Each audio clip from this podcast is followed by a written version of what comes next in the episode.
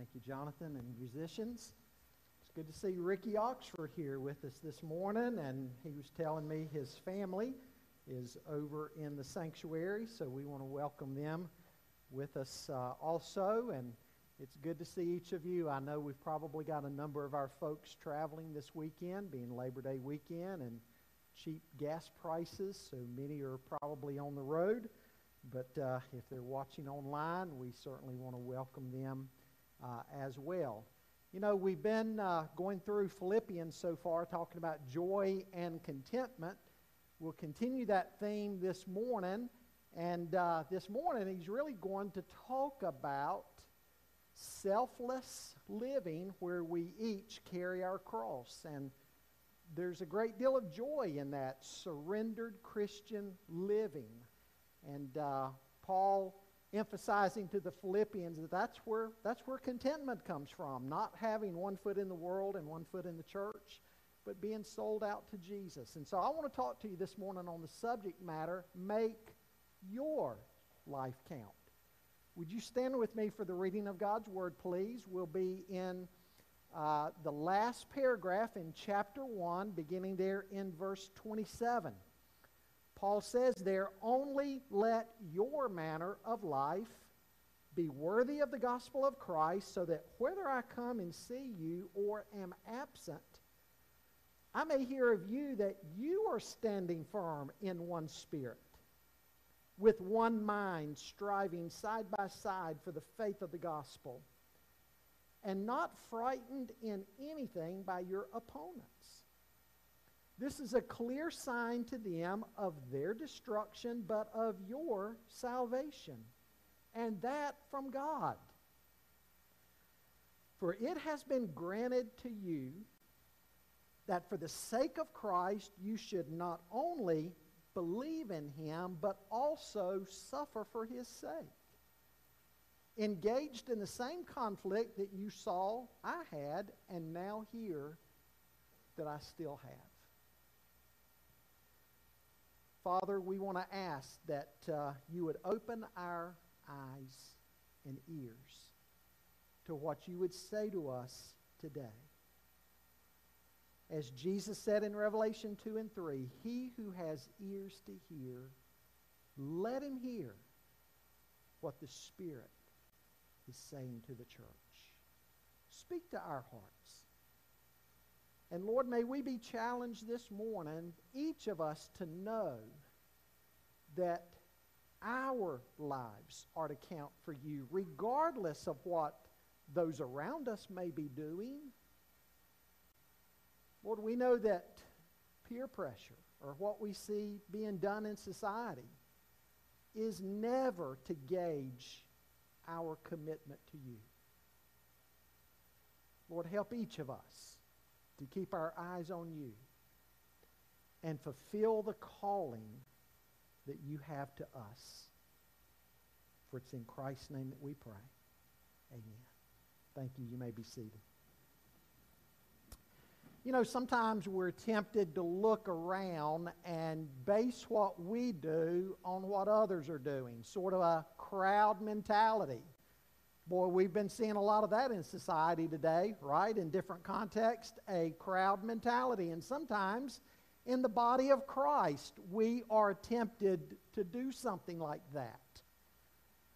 There's a man in the Old Testament that I've got to confess, there's a lot about him that I do not understand. I'm speaking of Aaron, Moses' brother. You'll recall that he was appointed to be Moses' mouthpiece. And you remember the story. Moses did not feel adequate to go and speak to Pharaoh, and so God appointed Aaron to be Moses' spokesperson. Well, he stood before Pharaoh with Moses and called for the release of God's people. And yet, once they got out into the wilderness, and Moses was up on the mountain receiving the Ten Commandments, Aaron went along with those around him. The crowd became impatient that Moses was tarrying for so long on the mountain. And they said, We need to serve those gods that we had in Egypt once again. Moses, make for us a God. And you remember Moses had them take off their jewelry and earrings, and he melted those down, and he formed the golden calf, and he said, Behold your God, Israel.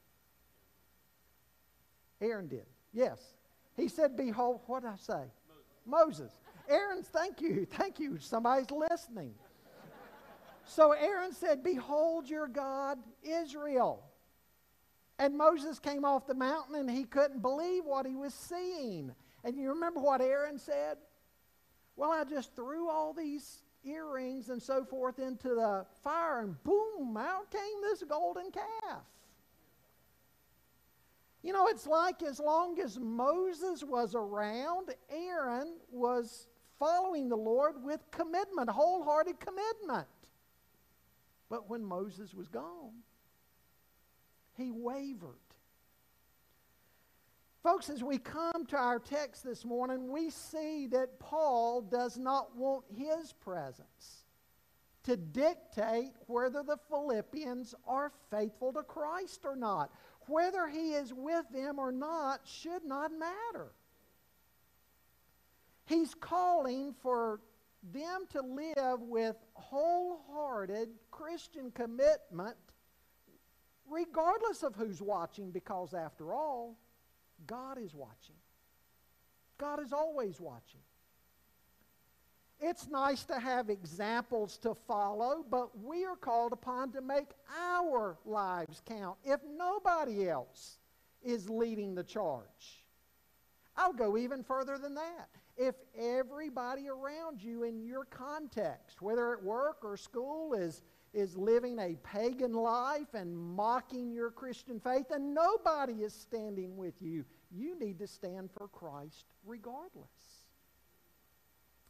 Joy comes from a life that counts, a life that counts for Christ, and nobody can do that for you and me.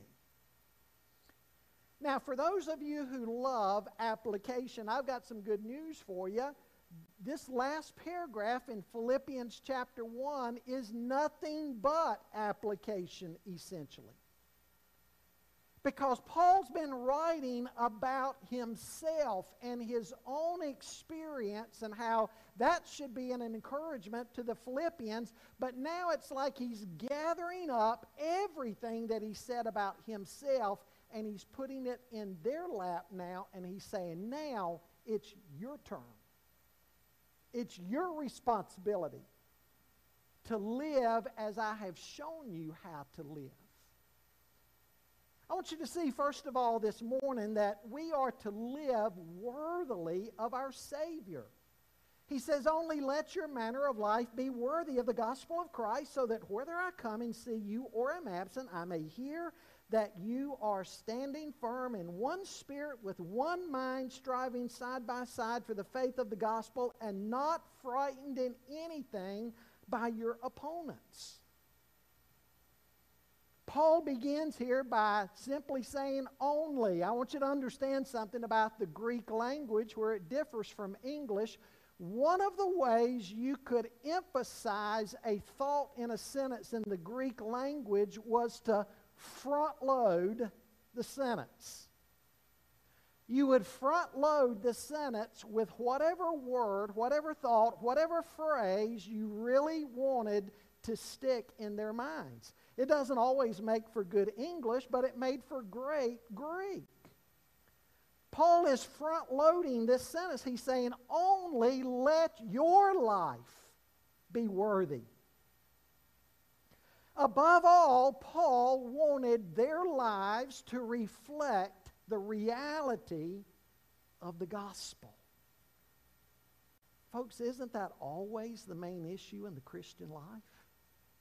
Does my life reflect the reality of the gospel? Does my life reflect the thumbprints of the Lord Jesus all over my life and that He has wrought a change in me? Does my life reflect that, whatever I'm doing? That's what He's telling them. Now, they were a beloved congregation to the Apostle Paul. They weren't like the Corinthians. The Corinthians were Paul's problem child. They were jealous of one another. They were divided into their little personality groups. They tended to follow certain leaders in the church and feel as though one leader was maybe better than another, and they boasted of certain gifts. That, that if you have this gift, you're more needed in the body than other gifts. And so at Corinth, Paul had to address a lot of different problems, a lot of issues. But that wasn't the case at Philippi. For the most part, the congregation at Philippians was a mature congregation, but this doesn't mean they were perfect. In fact, in chapter 4, he's going to call out two ladies by name who are divided with one another, and their division is spilling over into the church, threatening the unity of the church. And so while they were on the right course for the most part, they weren't perfect. Well, Paul's appeal to them is that they would get to the point as a church family that they would be reflective of a, uh, of a work of God, the work of regeneration. That as a congregation, they would be a mirror reflecting what Christ has done in and through them. And so he's admonishing them here that they would conduct their lives in a manner fitting of the gospel. And again, it doesn't come out in most English versions, but, but the word he uses, he uses a word here that talks about their citizenship.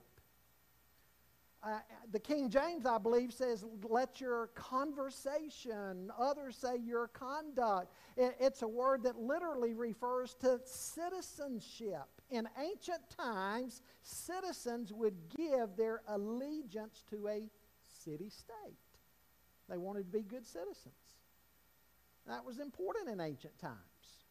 You didn't want to bring a disgrace to your city. Well, at Philippi, they had dual citizenship.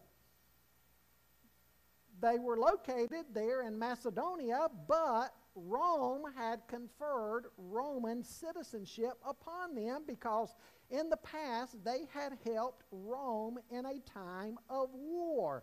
And so Rome, trying to show its appreciation for the people of Philippi, conferred upon them Roman citizenship. Now, that was very important because Roman citizens had all kinds of rights and privileges that other citizens in other cities didn't have. You remember in the book of Acts when Paul was arrested there at Philippi and he was beaten and flogged and thrown in prison. The next day, when the authorities heard that Paul was a Roman citizen, they released him and they were scared because they had flogged a Roman citizen. And then, when the Jews wanted to send Paul back for trial in Jerusalem and kill him, he appealed his case to Caesar. He had the right to do that as a Roman citizen. My point is that the Philippians would have been very proud of their Roman citizenship. Well, by using that word here, Paul is making a veiled allusion to the fact that they are first and foremost citizens of the kingdom of God. Folks, let that be a reminder to us. I don't care what city you're from, whether Concord, Charlotte, Kannapolis, wherever, Harrisburg, first and foremost, you and I are to live with the, with the realization that our first allegiance is to God. We're citizens of the kingdom of God. That's our first allegiance.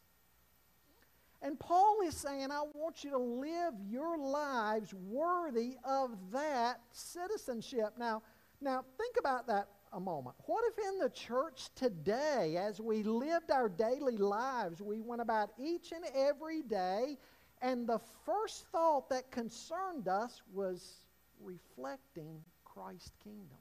You reckon that would change the way we live? And conduct our lives and relate to people, I think it'd make all the difference in the world. The church, imperfect as we are, temporal as we are, Nonetheless, we are the body of Christ in a dark and decaying world.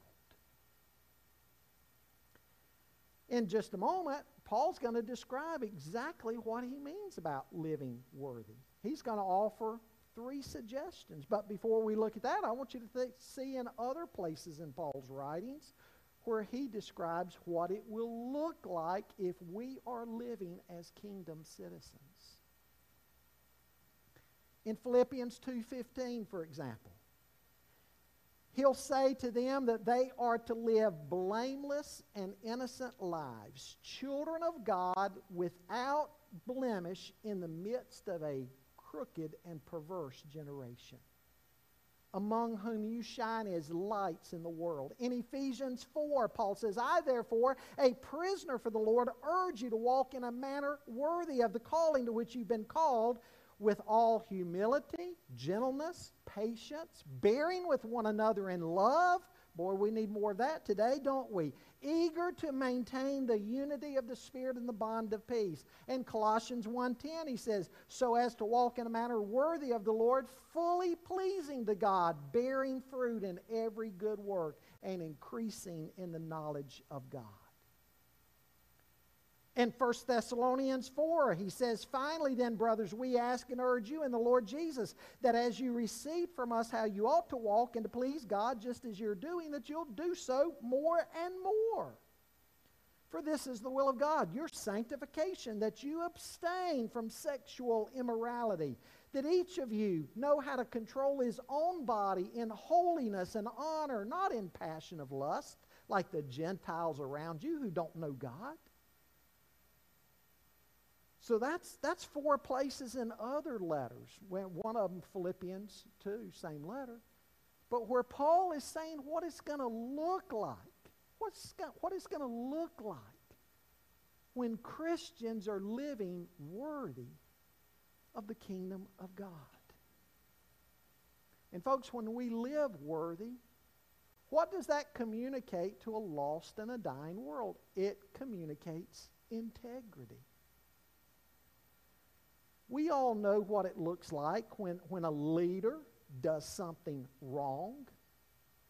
And the media makes a big deal out of that and says all Christians are just a bunch of hypocrites. When we don't live as citizens of the kingdom of God, even though we're citizens here, when we don't live that way, what do we do? We bring dishonor on the name of the Lord, and the watching world mocks us and makes fun of us.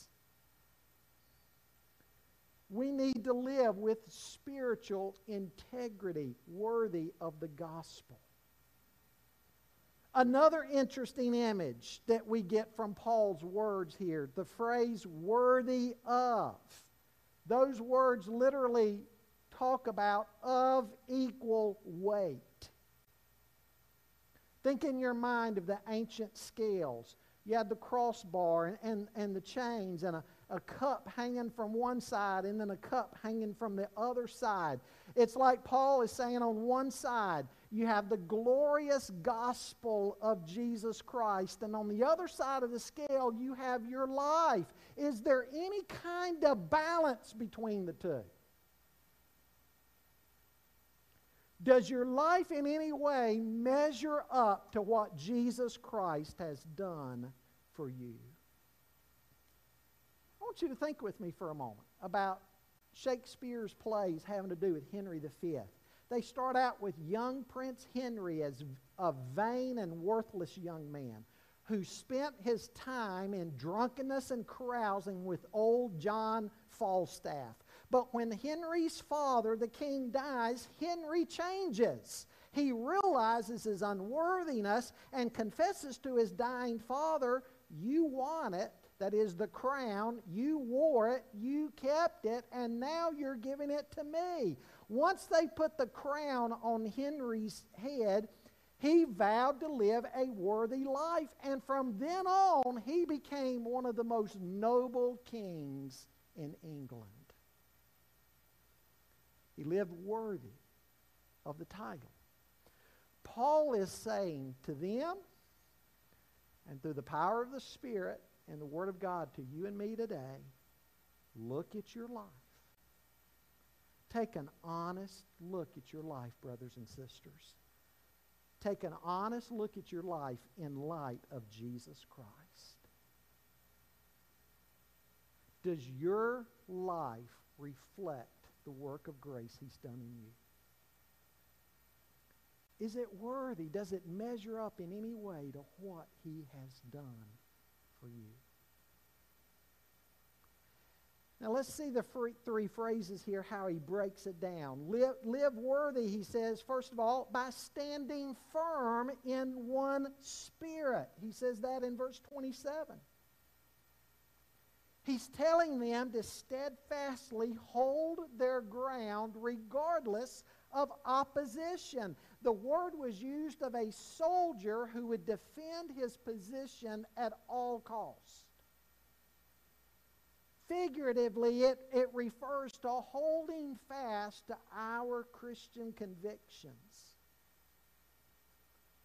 Folks, we are to stand firm for God and against Satan. Paul will tell them in chapter 4 to stand firm in the Lord. In Galatians, he tells them to stand firm in the freedom of grace and not be enslaved again to a yoke of slavery. In other words, he's telling the Galatians to stand firm in doctrine, in their Christian doctrine, and not to be moved. In Ephesians, he's going to tell them to stand strong against the evil one, against Satan and not be moved. In other words, he, he wants them to have some holy tenacity when it comes to standing firm for the sake of the gospel. Regardless of what opposition you might be up against right now, living your Christian faith. Stand firm with some holy tenacity. He's telling them to have some backbone when it comes to their Christian faith and convictions. Have some backbone. Take a stand. Take a public stand. And don't give in. I think of the 104 year old man who was being interviewed by the newspapers. They asked the man, How'd you do it? How'd you live so long? He said, Well, I ate right. I got plenty of sleep. I didn't fool around. I didn't drink, didn't smoke. The reporter said, Well, that sounds good, but I had an uncle who lived the same way, and he lived uh, only to be 55 years of age. How do you explain that? And the 104 year old said, Well, he didn't keep it up long enough.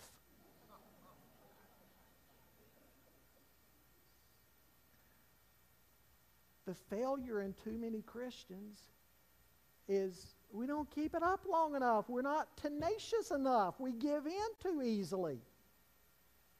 We don't stand by our Christian convictions. We're to stand firm regardless of criticism. How do you handle criticism? How do you handle opposition? You've probably never heard of Charles Simeon. He was born, after all, 200 years ago. He was a student at Cambridge University in, in England, and he was studying for the ministry. On one day, he walked by the Holy Trinity Church at the heart of the campus there, and he said, God, it would be my prayer that someday you would allow me to pastor this church in the heart of this university in this university town. Well, God gave him his wish. But he was so incredible incredibly opposed there. It's kind of, his life is kind of an example. You, you might want to be careful what you wish for. And, and this was a day when in the pews they had end caps with locking doors, and, and church members would get a key to their pew. You know, we talk about we have people who like to sit in their seat. Well, they had their seats, and they had a key to their seat. And if you were going to sit in their pew, they had to let you sit on their pew. Well, they, they so opposed Charles Simeon, all church members just simply locked the pew so nobody could get a seat. And yet he kept preaching. And something happened one day, and there was a turn in that congregation. And then for the next 45 years, he had a phenomenally fruitful ministry there. What if, what if he wouldn't have had tenacity? What do you do with criticism? Do you give up too easily? How about when failure comes? Little boy out wanting to show his dad how good he could hit the ball would throw the ball up to himself, strike one. Dad felt kind of bad for him. Threw the ball up, strike two. Threw the ball up again, strike three. He turned to his dad, Dad, did you see that? Man, what a pitcher I am. what do you do when you experience failure? What about when disaster comes? What about setbacks? Paul wanted them to understand it's not going to be easy there at Philippi. I mean, look at his own life. After preaching the gospel there, Paul himself had been thrown in jail. They had a tough environment, but they needed to stand fast. They needed to stand firm in one spirit. He also describes it by another phrase living worthily by standing firm with one mind. He says we're to do this for the faith of the gospel with one mind, uh, striving side by side. The, the word means we're in this together. It's a word that comes out of athletics when a team strives together. Good picture today is of a football team. 11 men are trying to advance that ball down the field. It's not just one man, it's the team. One writer tells a story that some years back, Jimmy Durante was asked to be in a show for some World War II veterans. Well, Jimmy and his agent said he didn't really have time, but for veterans, he'd make time. He'd do a quick monologue, and then he would have to scoot out of there quickly. So they agreed. Well, he got up on stage being his typical self, funny, telling all his stories and his jokes. And then he kept going one after another after another. The crowd loved it. They were cheering and clapping. I mean, he just went on and on and on. And they asked him afterwards, they said, You were going to tell one story maybe and a joke and be whisked out of there. What happened? He said, Did you not see those two veterans down on the front row? He said, No, what are you talking about? He said one of them had lost his right arm. The other one had left, lost his left arm. And they were sitting to where the alarms they had were on the outside of the two of them. And every time I'd tell a story or a joke, they would, they would be clapping. He said, when I saw that, I couldn't quit. Two men acting as one there. We are to be standing firm with one mind, striving together side by side for the sake of the gospel. Folks, the gospel is worthy of your life and my life. The good news of Jesus Christ is worth anything you and I have to endure. Then a third phrase he uses here live worthily by, by standing firm with courageous resolve. He says in verse 28, not frightened in anything. The word he uses there was a word that would refer to spooking a horse. A horse can get suddenly spooked. Did you watch the horse race yes, last night? Any of you? Did you see that?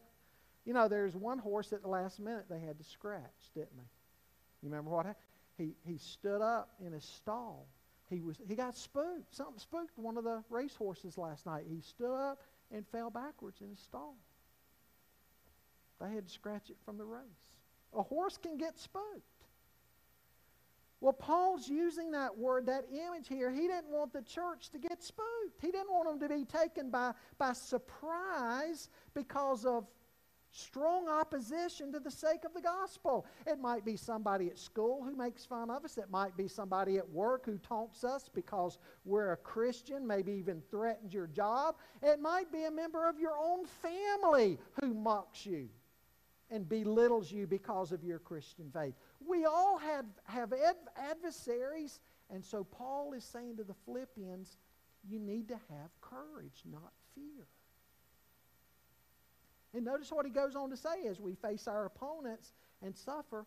It's a sign to them, it's a sign to us. It's a sign to us. We belong to Christ. Christ said one of the hallmarks of his children is that we would suffer for him because the servant is not greater than the master. And it's a sign to our opponents that, that we have a fortitude that is greater than human fortitude alone. It ought to be a testimony to them. And so he uses these phrases to describe what he means when he says, It's your turn now to live worthy of the gospel. A second main point I want you to see this morning, though. Be willing to do your share of suffering for the gospel. In verse 29, he says, For it has been granted to you that for the sake of Christ you should not only believe in him, but also suffer for his sake. Engaged in the same conflict that you saw I had and now hear that I still have. Nobody wants to suffer. Some people say, I didn't sign up for this. Well, yeah, actually, you did. For some reason, Christians today have gotten the impression that it's supposed to be easy, supposed to be comfortable. And yet, the Bible tells us that suffering can actually be a gift of God. Now, there's kinds of sufferings that's not the gift of God. But the Bible says there is suffering that is the gift of God. There's suffering that is directly from the hands of God. Paul mentions here suffering for the sake of Christ. He mentions that not only as a gift from God, but, but an appointment. And he mentions here two things that God gives us. He says it's been appointed that we believe first and that we suffer second. Think of that. Salvation is a gift. It's not the work of man, it's a gift of God. When a person comes to saving faith in Jesus Christ, they've received a gift from God. They didn't earn it. But Paul doesn't stop there. He moves on to say, We've been appointed to suffer as well. That too is part of the design and purpose of God. Now, folks, we don't want to hear that very much, do we? And yet, it is in those times of suffering that God teaches us so much. Somebody once wrote, I walked a mile with pleasure. She chatted, chattered all the way. But I was none the wiser for all she had to say. I walked a mile with suffering, and not a word said she, but all the things I learned from her when suffering walked with me. 2 Corinthians 4:17 says for our light affliction which is but for a moment worketh for us a far more exceeding and eternal weight of glory. Folks, you and I can't live right side up in an upside down world and never have any conflict if your faith or my faith never cost us anything, then we need to ask what kind of faith we've got. Jesus said, If any man wants to be my disciple, he must deny himself, pick up his cross, and follow me. He told his disciples, this small band of disciples, he said, as you do that, you might even find your worst enemies are those in your own family, those closest to you. The Bible says to suffer for Christ is a gift and a privilege. The book of Acts says the apostles rejoiced that God had counted them worthy to suffer shame for his name. Folks, when we suffer, it only makes us long all the more for that heavenly city whose builder and maker is God. And the suffering is not without its purpose. It is a gift from God to be received with gratitude because of what God wants to do in your life, in and through that suffering. Paul goes on in verse 30 here to say, engaged in the same conflict you saw I had and now hear that I have. In other words, it's not a strange thing to suffer. It is the, it is the common experience of Christians down through the ages. Folks, we need to think about that today. Suffering is the common experience of the church down through the ages. When God's children suffer for the sake of the gospel, they do not do so without a keen awareness of the very presence of God. It's been granted to you for the sake of the gospel that you should not only believe in him, but also suffer. So, you hear what Paul's telling them here? He's saying to the Philippians, it's your turn now. You've seen my life, you've seen my suffering, you've seen my experience and God's work in me. What you've seen in me, it's your turn. Doesn't matter who's watching, doesn't matter who's applauding if nobody's applauding. You are to live worthy as a citizen of God's kingdom. And you are to be ready to suffer. In fact, it's been given to you by God that you accept your share of suffering for the sake of the gospel. Make your life count for something. Make your life count for Christ. Let me ask you to bow your heads with me this morning.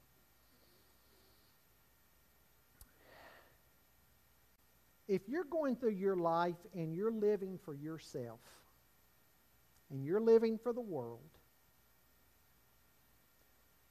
what are you going to have gained at the end of your life? Absolutely nothing. Absolutely nothing. And yet, sadly, that's where most people are living today for themselves and for the world. Can I say to you this morning what Paul is saying to the Philippians? Don't waste your life. You've only got this one life to live for Jesus Christ. Give it to Him wholeheartedly.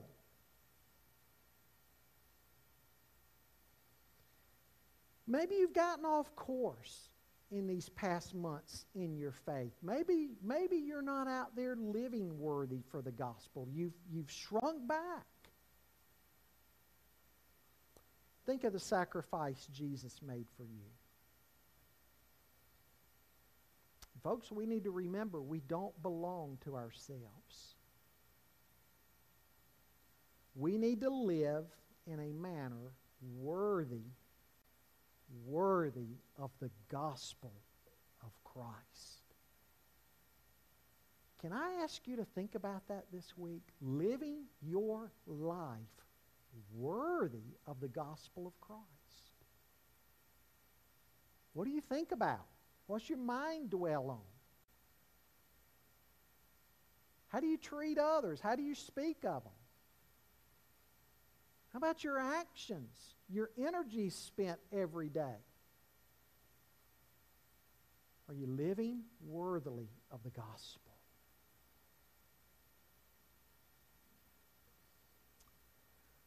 Are you suffering any today? Is it because you're suffering at your own hands? Maybe your own bad choices? If, the, if, if you're suffering for the sake of Christ, Scripture says, Be glad and rejoice, for your reward is great in heaven. Don't be discouraged. Stand firm. Father, we thank you for this very clarion call here at the end of Philippians 1. That we stand firm in one spirit, with one mind, striving side by side for the faith of the gospel not spooked or alarmed by our opponents. Lord, give us strength to live that way. Lord, we grow complacent, we grow apathetic. Forgive us. Lord, help us to realize that we're even to do our share of suffering for the sake of the gospel. We live in a world that is against Christ. And if we follow him wholeheartedly, the world's not going to like us. Lord, help each of us to be prepared for that this week. And Lord, may it be that each of us this week, regardless of who's watching, even if no one is watching, may we live faithfully as citizens of the kingdom of heaven. Lord, remind me that that is the first requirement of my Christian life. It's in Jesus' name that we pray. Amen. Would you stand, please? We're going to sing together.